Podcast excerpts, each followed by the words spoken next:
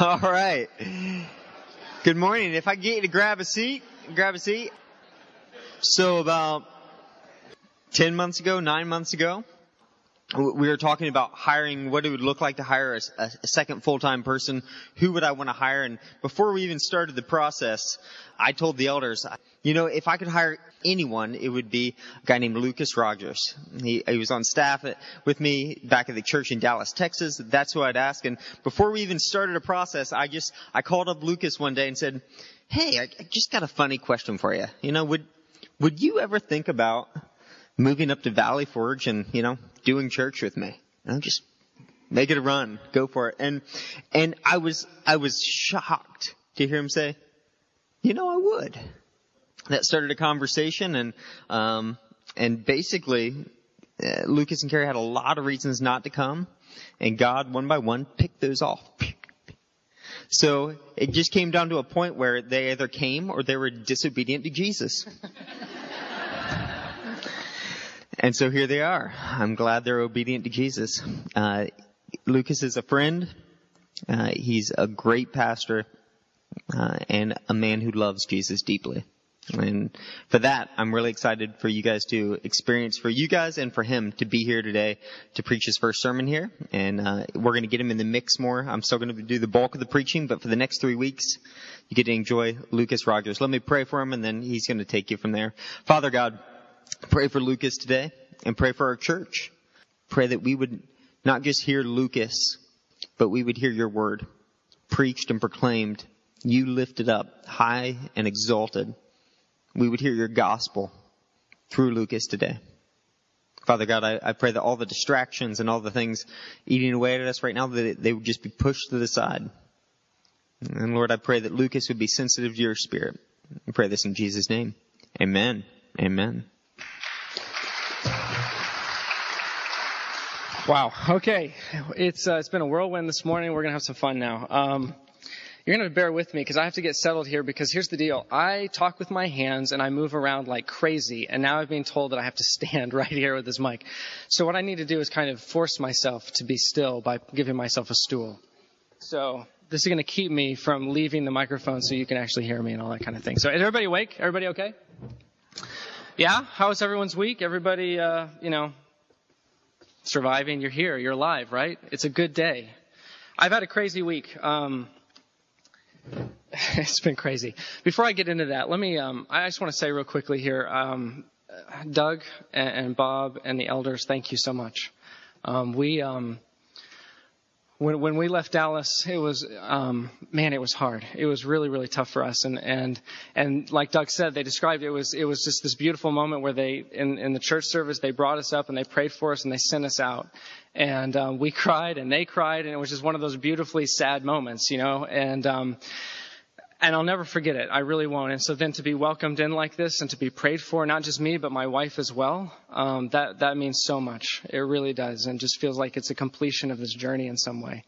Um, so, and, to so many uh, others of you as well, thank you so much just for all the encouragement, all the support, all the love that we've received. You know, people bringing us meals and, and, uh, text messages and lunches with people and stuff like that. It's been really, really great. And I just can't tell you how welcomed we feel um, you, you, just can't overstate how important that is when you're moving to a new place. And um, it's a long way from home, but slowly, inch by inch, we start to make this our home, and that's that's fun for us. Um, wow, we're we're going to be pressed for time here, so I'm going to get going here. Um,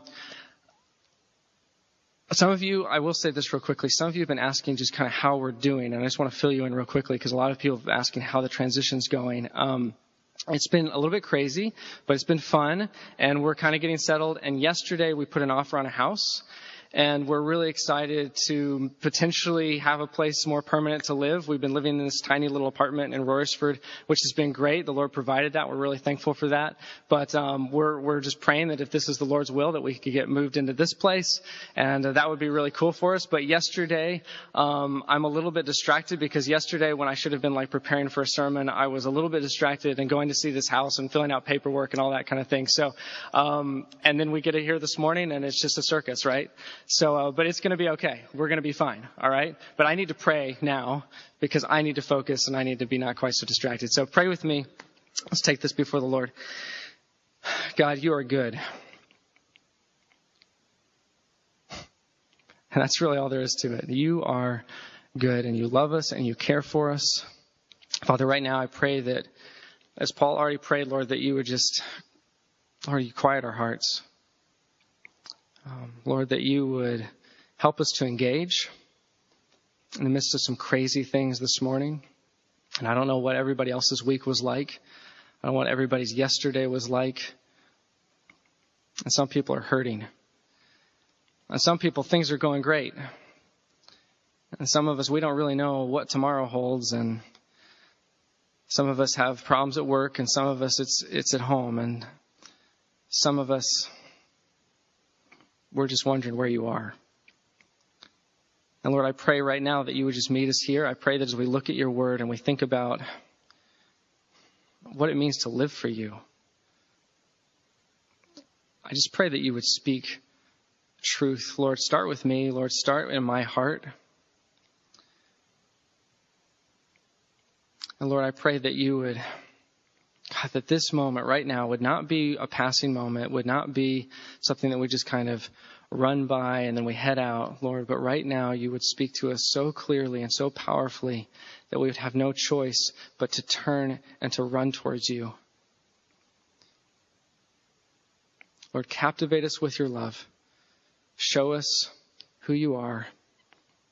Show us who we are. And draw us to yourself. I pray right now for this time. Christ's name, amen. Um, so, having just moved a long way away, I've been thinking a lot about home, and I've been thinking a lot about what it means to be home versus what it means to be a stranger in a, in a strange place. You know, when you're home, home, home is not just your house. It's not just an apartment. It's not just some place that you are, right? There's something more to it there than that. It's something deeper than that. You know, home is, a, is an area. It's a culture. It's a people. It's your friends. It's your family. It's where you get all the jokes. It's where you're comfortable all the time. It's where it's like you just, ah, it's where you belong. You can be yourself. That's home.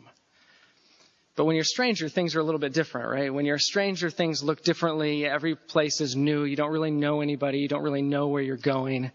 You know, it can be a trial just to get to the grocery store. Right? Being a stranger is none of what home is. Home is comfortable and you feel like you belong. And being a stranger means no matter how friendly everyone is, you don't really quite know them yet and you don't quite fit in yet. And so when you're a stranger, what we do is we find different ways that we can try to be more comfortable, where we can feel like things are more familiar, maybe at least remember what it was like to belong somewhere. So, um, for example, like, and some of those are little and some of those are big, right? And, and so, for example, when we were here in March, uh, we came up to visit the church and we were here for almost a week and it was just this crazy schedule, okay? And I have two small kids. I have a three-year-old and a one-year-old uh, both boys, and they're a handful.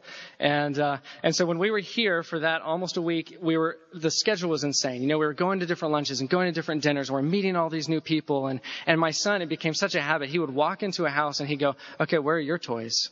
You know, because he was just such a he knew it was like I'm going to go to this new house. They're going to have new toys for me, and I'm going to play with them. So where are yours? That's how this system works. Okay, and so so by, by the end of the week, he was getting a little bit freaked out. Okay, he was just you know schedules were all messed up, and he'd gone on on a hunger strike.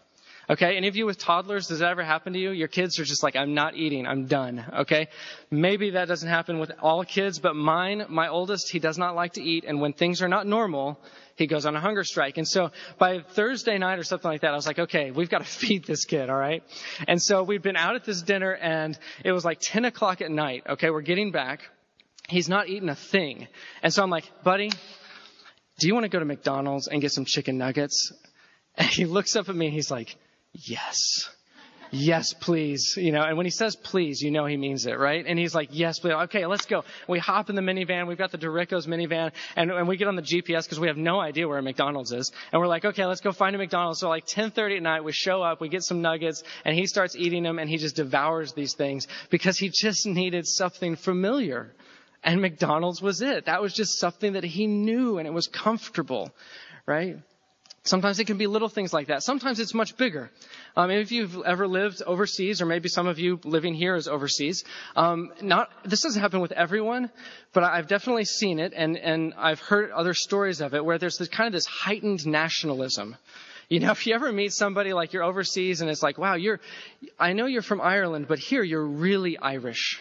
Like it really just comes out in everything. So in Italy, I lived in Italy for a couple of years. They actually made a movie about this, and uh, they, it was about this Italian kid from. Uh, I don't remember Palermo or something like that, and he heads over to uh, to New Jersey to visit his Italian relatives. Okay, and he gets there and he's completely weirded out okay? Because they've got Italian flags everywhere and little Italian trinkets everywhere of all the of uh, all the the major Italian sites and everything, and everything's so Italian. And he's like, they're more Italian than I am.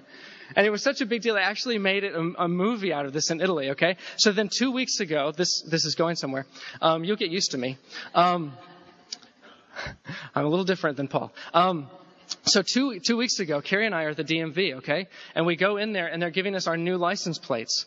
And so they give us our Pennsylvania. I come back and I put the, the new Pennsylvania ones off and I'm like, wow, we're really here. And then I take the Texas ones and I go inside and I'm like, babe, if we ever get a house with a, a, basement, you know what we should do? We should totally hang these license plates in the basement. And she's like, yeah, that's a great idea. We should totally do that. I'm like, yeah, you know what? We should just make like this, this shrine, okay? It'd be like a monument to Texas in the basement. And she's like, oh, that's awesome. We should get like jerseys and, and flags and all that kind of stuff. Would we ever have done this when we were living in Texas? Of course not. There's no way. Everybody would have been like, what is wrong with you people? You're crazy crazy, right? But you just do these things to make yourself feel more comfortable because it's no fun to be a stranger. It's no fun to feel like you don't belong. It's no fun to feel like you fit in, and so we do whatever we can to feel like, yeah, at least there I fit in. At least there I knew people. But it's interesting because Scripture, when it talks about our relationship with this world, it says that we're strangers here. You know, Peter in his letters, he says, he calls us um, strangers, he calls us foreigners, aliens on this, on this earth. And then Paul in, in Philippians 3, he calls us citizens of heaven versus citizens of earth. Right? See, we're not supposed to be comfortable here. And what I found in this move and this whole process has just kind of been a reality check for me. And it's just how easy it is to start living as though this is my home. This is my true home. This is as good as it gets. That this is the place that matters and not recognizing and remembering that I have this other home and this isn't it. See, according to scripture, there's these two kingdoms, right? There's the kingdom of heaven and then there's the kingdom of, of earth. And it's so easy for us at times to get confused over which kingdom we're really in. And we start to think that this kingdom, this earth right here is, is really what we got to be living for. This is where we need to invest. This is what matters. This is what's eternal. Uh, St. Augustine, his, his work, The City of God, he actually addresses this. And he's, he's um, refuting people at the time, right? Rome has fallen. Uh, the German invaders have come in and Rome has fallen and all the Romans are running around going, wait a minute, what happened? Because see, we started worshiping this Christian God and this is the problem. We adopted Christianity. We said, okay, this will be kind of our national religion, if you will. And we started, you know, we quit persecuting the Christians. We started worshiping the Christian God and now look what happens. Rome is sacked. And Augustine says, hang on, you're missing this. You're confused because this city, this city is not God's city. This is the city of Rome. This is the city of, of man. And he says there's this other city that all of human history is moving towards, but this isn't it. See, there's the city of God and there's the city of man, but only one of them is worth living for and only one of them is eternal. Only one of them lasts forever. See, there's two kingdoms, the kingdom of heaven and the kingdom of earth. And the question is, which kingdom is ours? Which kingdom are we really living for? Where is our citizenship? See, everybody is a stranger somewhere, and everyone is a citizen somewhere. See, everyone is either a stranger to heaven and a citizen here on earth, or you are a stranger here on earth and you're a citizen of heaven. And there's no dual citizenship. You can't have both. You have to choose. It's one or the other. And before you start to say, well, definitely I'm in the city of heaven, maybe some of you, because you've been going to church all your life, let me just ask you this. Okay, what does your life say? If somebody was to follow you around, if somebody was to see your life from day to day, what, what would that say about you? Would they follow you around and go, man, this guy is living for something that must be bigger than this life because it doesn't really make sense the way that he's, he's doing his job. It doesn't really make sense the way that he's spending his money or the way that he treats his family. I've never seen anything like that. This is different. See, how, how are we living? And so what I want to do over the next three weeks is we're just going to talk about these two kingdoms and our relationship with them. And I want to just start this morning just asking this question, okay, are we living for the right kingdom? See, it's really easy to say that we're citizens. It's like, hey, I'm in, you know. But what do our lives actually say? What does that evidence point to? And so I want to look at this passage in Hebrews because in this we're going to find some people who were really living for the right kingdom. And we just want to look at their lives and see that example of it. And um, actually, before we get to that, you, you, can read it, but let me give you a little background first. Um, so in, in Hebrews, if you're not familiar with the book of Hebrews, that's okay. Let me give you a quick synopsis. So, so Hebrews, we don't know who wrote it, um, but it is basically a treatise on how Jesus Christ is greater than everything. He's greater than all. He's greater than any priest. He's better than any king. He's better than any prophet. He's better than any religion or non-religion. And his rule, his kingdom is also greater than anything that we can imagine. Okay? And so when we get to Hebrews chapter 11, this is basically a catalog of these heroes in the faith. Sometimes called the Hall of Faith. It's, it's, these heroes in the faith, starting back in Genesis, of people who have been living for and looking forward to the kingdom, and they've been trusting God in remarkable and amazing ways. And so he starts back in Genesis with Abraham, then Enoch, and then uh, Noah, and Abraham, Isaac, Jacob, and Sarah. Okay, but it's when he gets to verse 13 that I want to pick it up because this is how he describes these people. Okay? He says, these people, okay, who he's just talked about, Abraham, Isaac, and Jacob, and Sarah, he says, these all died in faith. Not having received the things promised, but having seen them and greeted them from far, uh, uh from afar, and having acknowledged that they were strangers and exiles on the earth. For people who speak thus make it clear they are seeking a homeland. If they'd been thinking about that land from which they had gone out, they would have had opportunity to return. But as it is, they desire a better country. That is a heavenly one. And therefore, God is not ashamed to be called their God, for he has prepared for them a city. Okay, so let's just back up a moment here. So what it's saying here is that, that these people, right, they died in faith and they were looking forward to these promises. Okay, so what promises are we talking about? Well, if you go back in Genesis, God goes to Abraham and he promises Abraham blessing.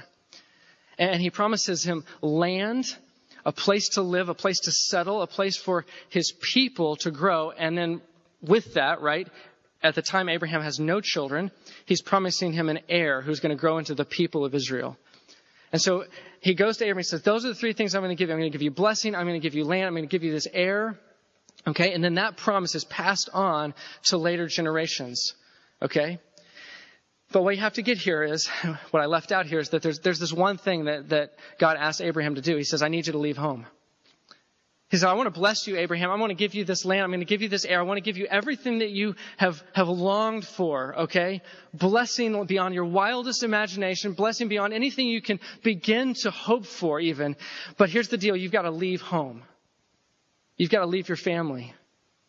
You, you got to leave everybody that you know, everything that's familiar to you. Okay, and that kind of sounds, you know, okay, we could, we could probably handle that. But okay, in the ancient Near East, all right, this is not moving from Dallas to Philly. It's just not. It's not moving from California to Philly. It's not moving anywhere in, in the present age, okay? It's just not. This is not a simple relocation because your company wanted to promote you somewhere, okay? That's not what's going on here. In the ancient Near East, your home, your family, that is your world. And I cannot even begin to overstate that. It, your family is your, is, is your security. At your home, where you're from, that's your reputation. That's the people who trust you because they know you. If you go back, you can read, um, I was reading this week some different ancient Near Eastern writers who were writing at the time, and they describe these strangers, these exiles who come into their country. And they're like, hey, as great as they are, we will never trust them. They will never really belong because if they had to leave where they were living, what's wrong with them? that was basically their attitude. It's like, you couldn't stay there. Okay, what's your deal? You know? And they're like, well, you, they will never really belong here. They will never receive the honor. They will never receive the respect that someone who's from here will receive. So you didn't leave. There's no way that you would, in your right mind, leave home. And like I said, family, that's your security. Because it's not just like, hey, you know, I was looking on the map and we should go from this town to that town. That town seems great. We should do that. No. When you headed out there, God's like, okay, Abraham, you're going to follow me. And guess what? I'm not telling you where we're going. You're just going to follow me. And, and Abraham has no idea who's out there. Who's going to rob him? Who's going to try to steal from him? Who's going to abuse him?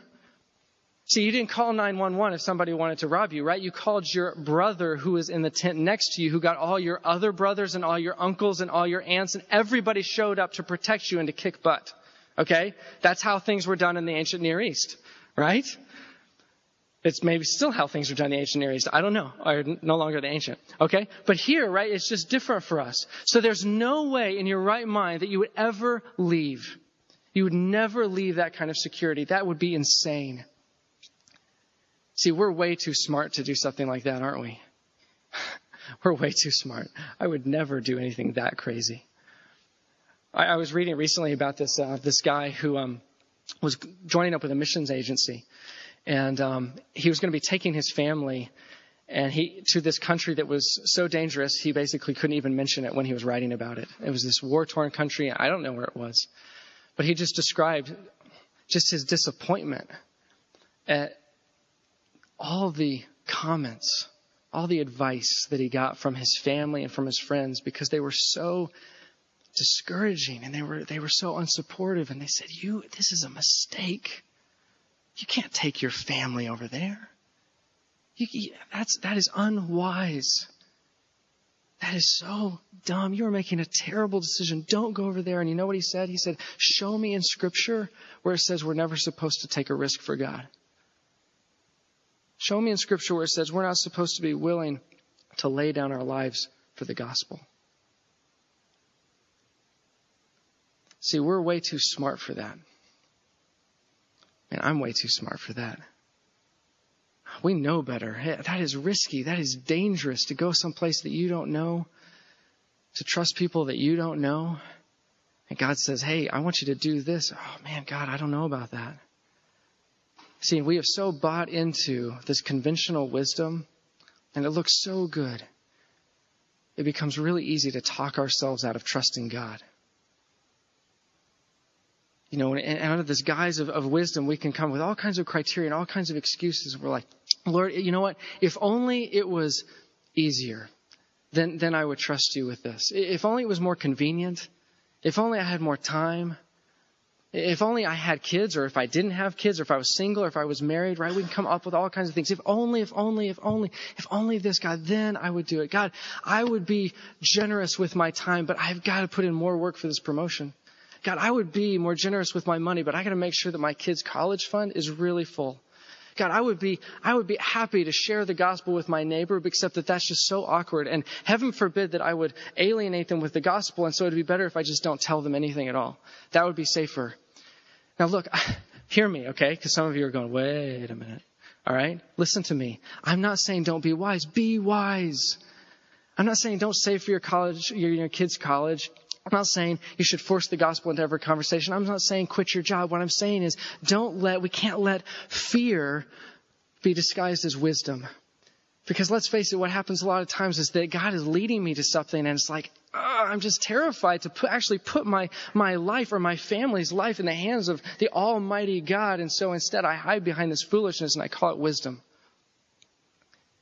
But see, the real wisdom, the only real wisdom that there is, is to be all in with wherever God is leading us. And so God goes to Abraham and he says, Abraham, here's the deal. I've got, I've got all this blessing I want to give to you. I, I want to bless you. I want to take you over here. I want to make your name great. I want to make your inheritance number greater than the stars. I want to do all of this for you, but you've got to listen to me. You've got to trust me. You've got to follow me. And it's not going to be easy. And we're going to go out there and it's going to be dangerous. And you're not going to know where we're going. What do you say? And Abraham says, Amen. And he gets Sarah and he gets his nephew Lot and he gets some servants together and they head out. And they never turn back. They just keep going. God's leading us over here. We're going to go that way. God's leading us over here. We're going to go that way. And they never turn around. Look, look with me again. Back at verse 15. If they had been thinking of that land from which they had gone out, they would have had opportunity to return. See, it's not like they couldn't have turned around.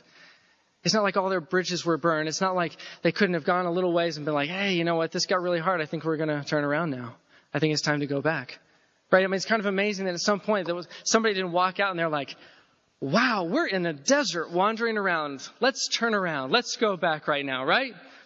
You know, I mean, look, we could, sure, we could keep on this path, or, you know what? We could go back where all of our family and friends are. Wouldn't that be great? We could be there in like a few weeks. No problem. They, they, they pull out all the stops for us. Roasted lamb like you can't imagine. Goat's milk galore, right? It would be amazing. And then we could give up all this like searching for water and hoping marauders don't rob us blind, right? Let's go back. I have this great idea. Let's stop doing this. Let's turn around. It reminds me of, it reminds me of the Israelites. Remember the Israelites after they leave Egypt? They're kind of the whipping boys of the Old Testament, right? That's how we, we treat them. See, God brings them out of captivity. Do you remember the story? They're in Egypt. God brings them out of slavery into the desert and they get out there and they're like, whew, it's hot out here. And I hate this menu. You know, it's like we ate so much better in Egypt. Let's go back. I'm really sick of this manna stuff. It's time to head back into Egypt. Sure, they were beating us and enslaving us and murdering our children, but hey, no place is perfect. Let's turn around. Right? And all growing up, right, you hear these stories in Sunday school, or at least I did, and it's like, man, those Israelites, they are so dense. Those people are stupid. I can't believe they'd even think like, I mean, how, how could you be that dumb? And then I get a little bit older, and I start thinking, wow, I'm really not that much better. You know, it's like God takes me out of this sin, and I keep kind of inching my way back. You know, God, God saves me, and He, there's this old life you know, that I leave, that, that, God pulls me out of this old life and these old habits and these old sins, these old relationships, all this stuff that was so destructive, that was contrary to His will for my life, and it was harmful. And I get a little ways out there, and then things start to get hard, and it's like, you know, that seemed kind of great. Kind of like to go check that out again. Maybe not totally back, but you know, maybe just for like an afternoon. Maybe I could just visit. I just go check it out for a little while. I like how uh, G.K. Chesterton puts it. He says, The Christian life has not been tried and found wanting, it's been found difficult and left untried. And that's so, that's so me.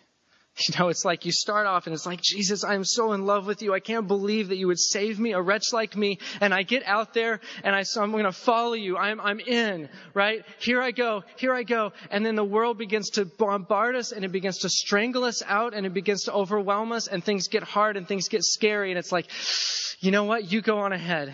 I'm going to hang back here for a little while. You know what? Maybe I'll catch up later, but right now this is kind of going well for me. So this seems better. Okay? I'm just going to hang out here. And we miss out. We miss out on that blessing. I mean, look at what it says at the, the end of the passage, right?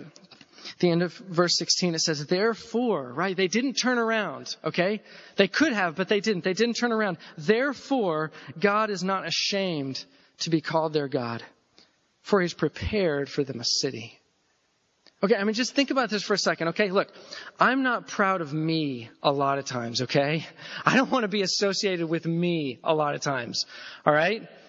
And here is God, the God of the universe, the creator of all, who is holy and perfect and just and righteous and everything else. And he's looking down at these people and he says, you know what? I'm not ashamed of them. In fact, I'm proud of them. In fact, I'm going to take their names and I'm going to associate it with me. When you want to know who I am, you know what I'm going to say? I'm the God of Abraham, Isaac, and Jacob. I mean, can you imagine that? I mean, this is like God walking in here right now and he's like, you know what? You want to know who I am? I'm the God of Paul. I'm the, I'm the God of Doug. I'm the God of Emily. I'm the God of Ben. I'm the God of, right? I'm making up names now. Right? This is what happens. Okay? I mean, think about that for a second. That God would look at your life and He's like, you know what? I'm so proud of you right now. I'm so proud of you. I'm going to associate with you. I'm going to attach your name to mine. That's incredible. And it's not that these people were perfect, right? I mean, you go back and you read in Genesis. I mean, their lives are disasters, okay? And this is not talking about God saving them because they were great. No, no, no, no. They, God didn't look at them and say, Oh, you're being faithful. Now I'm going to save you and I'm going to give you a city. That's not what this is saying. Okay, see, faith is our response to God. It's our response to who God is and who we are and our relationship with Him and His gift of salvation to us. That's what faith is, okay? But their faithfulness, right? He's like this parent who is proud of his children. And they're still his children no matter what, right? But he's proud of them, okay? Like, I love my kids, alright? I could start right now and we could talk the rest of the day about my kids. I love my kids. I'm so proud of my kids. But you know what? I'm not always proud of them. Okay? Any parents are out there, they're like, yeah, I'm not always proud of my kids either, you know? It doesn't mean you don't love them, right? I mean, this is really embarrassing. My wife is going to be really unhappy that I shared this, but, um, so she doesn't know what's coming. So she's really nervous right now. So, um, Everybody look at her. Um, so, uh, so a couple of times this has happened now where we've been to the store, okay, and, and my three-year-old, right, we go in and he finds this toy that he's all about. Anybody with toddlers, had toddlers, you know where this is going, right? And you start to leave and he's throwing an absolute temper tantrum right there on the floor. And you're like, not my kid. You know, it's like you want to like walk around the aisle next to it and be like, whose kid is that? I know. I have no idea. I've, those parents are terrible, you know? Right? And in fact, you would leave them there except you're pretty sure that the police would find you and return the little monsters. You know? I mean, you're not gonna escape, so you gotta go back and claim them. Right? In those moments, I'm not proud of my son. I'm not, I don't want to be associated with him. Far from it. But you know what? I still love him. He's still my son. And you know what? There's these other times when he takes care of his little brother, when he's sweet to his mom, when he obeys us and he makes me laugh. I'm so proud of him. That's my son. And this is God looking at Abraham and he's like, Abraham, you're my son. I'm proud of you. You could have given up, but you didn't. I'm proud of you. Sarah, my daughter, I'm proud of you. You guys could have turned around could have booked it home. It would have been easier. But you didn't. You believed me. You trusted me. And you looked for something better. They were looking for something better. Did you catch that? Look back right before this. Verse 16. But as is, they desire a better country. See, they believed God. They believed God. It says this earlier too, right? Um, verse, I have to find it here. Verse 14, for people who speak thus make it clear they are seeking a homeland. This, this word for seek it is this idea of longing. It's this idea that you are searching for something that, that will satisfy this intense craving and desire and nothing else will do. It is the only thing that is going to satisfy you. It's the only thing that's going to take care of that. And they were so captivated. They were so that, that vision of this city, of this kingdom, of this country that God was creating for them, that God was preparing for them, was so re- real in their lives. You ever been outside and like the weather changes or something and it just transports you to another place? There's like something in the air. And maybe, you know, you're someplace and there's this memory and suddenly you're back in that, that little house that you grew up in or, or maybe back at your, your grandparents' house for Christmas. You know what I'm talking about? I mean, you know, my family used to go fishing every year in Canada, and to this day, every time spring hits, I'm like, ah, oh, it reminds me of Canada. Every time, you know? It's like that's where I loved being there. It has these fond memories. It's like God says, I'm preparing this city. And that image became so captivating to them. It's like they could taste it. It was so real to them that they could say, we're strangers here. They believed it so intently, they, they said, we would rather be strangers and exiles here on this earth. We'd rather be citizens of heaven and be unknown here and not belong here than to settle for something else. And it doesn't matter where God leads us. It doesn't matter what happens to us we're not going to settle. We're not going to do, we're not going to settle for anything less than what God has planned for us. And so you can take everything that this world has and you can keep it because this isn't my world. This isn't my country. This isn't my city. This isn't my kingdom. I'm holding out for something better. I'm holding out for the kingdom. I'm holding out for heaven. Man, I love that. I love that. I want that. I, I want to be able to say with them that I am a stranger here on earth because I'm so captivated. I'm so longing for, I'm so in love with this idea that God is going to be building this city for me that I get to go be a part of. And I can say, you know what? You can take everything that I have and my money and my car and my tiny little apartment and, and everything else, my career. You can have all of that. Just make sure that I get heaven. I'm going to live for that. That's what I want. And I want us to be able to say with them, you can have everything that this world has and you can keep it because this isn't my home. This isn't my country. This isn't my kingdom. I want to be all in. It's like in 1 Corinthians 15. Paul, um, he, he talks about if there's no resurrection, if there's no future life, if there's no kingdom, he says then as Christians we should be pitied above all people. You get what he's saying here? He says we're supposed to be all in. We're, we can not hedge our bets. You know, it's like, you know what, I'm going to kind of live for this kingdom here because I'm not so sure about this one over here. So, yeah, God, I'm going to live for your kingdom, but you know what, over here, I'm going to enjoy everything I possibly can. I'm not going to sacrifice anything that I don't have to because, hey, what if that doesn't work out? Paul says, no, that's not the Christian life. That's not what we're talking about here. He says, as Christians, if this whole thing turns out to be a sham, then people should look at us and be like, man, that's awful. They are, how pathetic is that? I mean, they should look at our lives, and our lives should make no sense apart from the gospel. Apart from that kingdom, they should look at us and be like, man, you know what? They gave up pleasure, they gave up fame, they gave up money, they gave up all the success that they could have had because they were living for something else and it turned out not to be true. Whoops. Right? That's what Paul's saying. That's what the Christian life is supposed to be like. And he says, and, and if that's the case, then how are we doing? How are we doing? Are we longing for the kingdom like that? Are we living for the kingdom like that? Does our life make sense apart from the gospel? It shouldn't. Can you see that city? Let me, let me read this. Revelation 21. In case you don't know what the city is like, I want you to hear this. Then I saw a new heaven and a new earth. For the first heaven and the first earth had passed away and the sea was no more. And I saw the holy city. There it is. I saw the holy city, New Jerusalem, coming down out of heaven from God prepared as a bride adorned for her husband. And I heard a loud voice from the throne saying, Behold, the dwelling place of God is with man.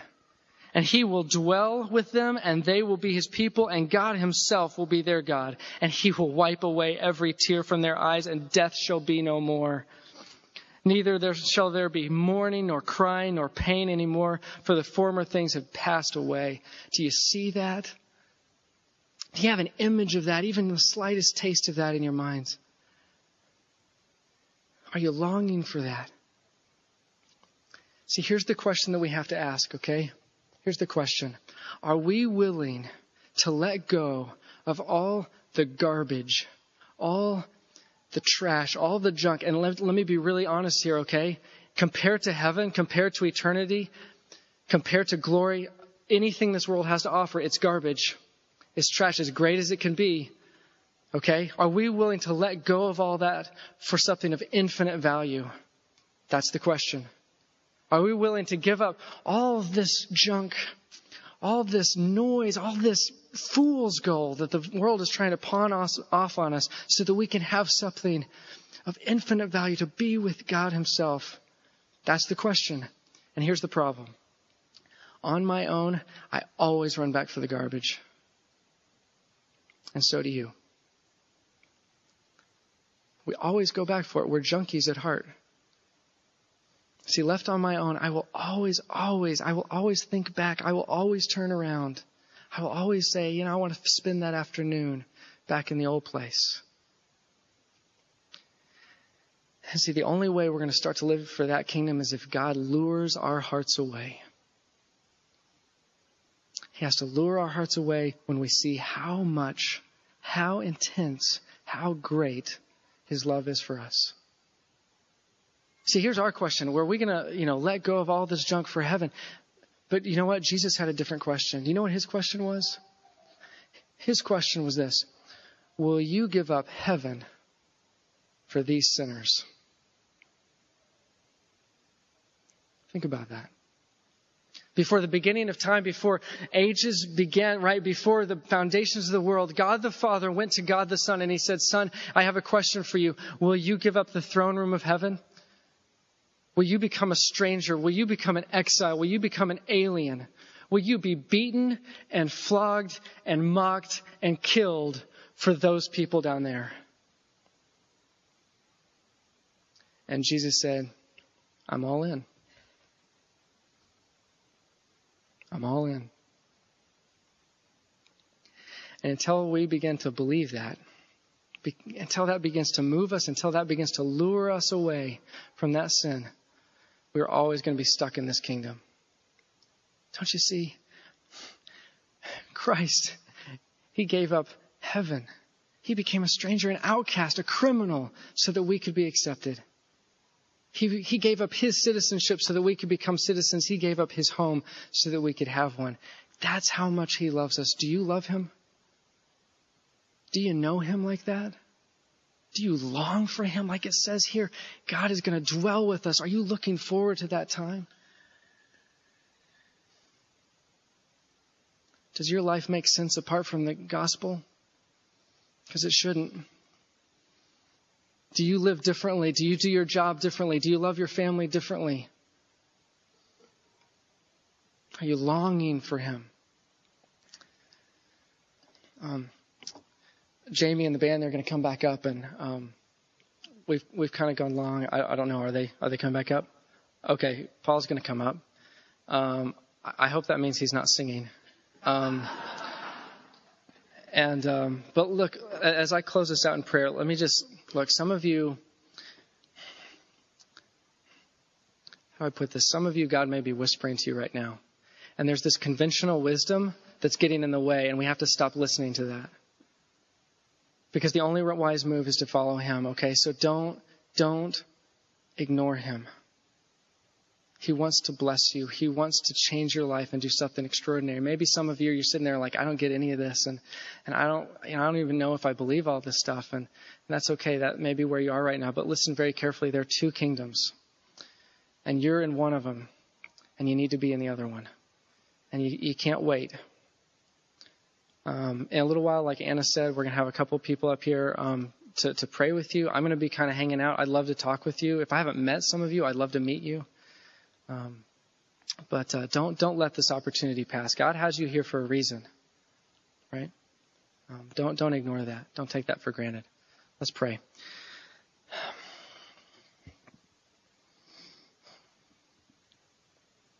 God, when we think about your kingdom, when we think about your city, when we think about what you and what you want for us and what you want to bless us with, it's like, how do we even, how is it possible that we can be satisfied?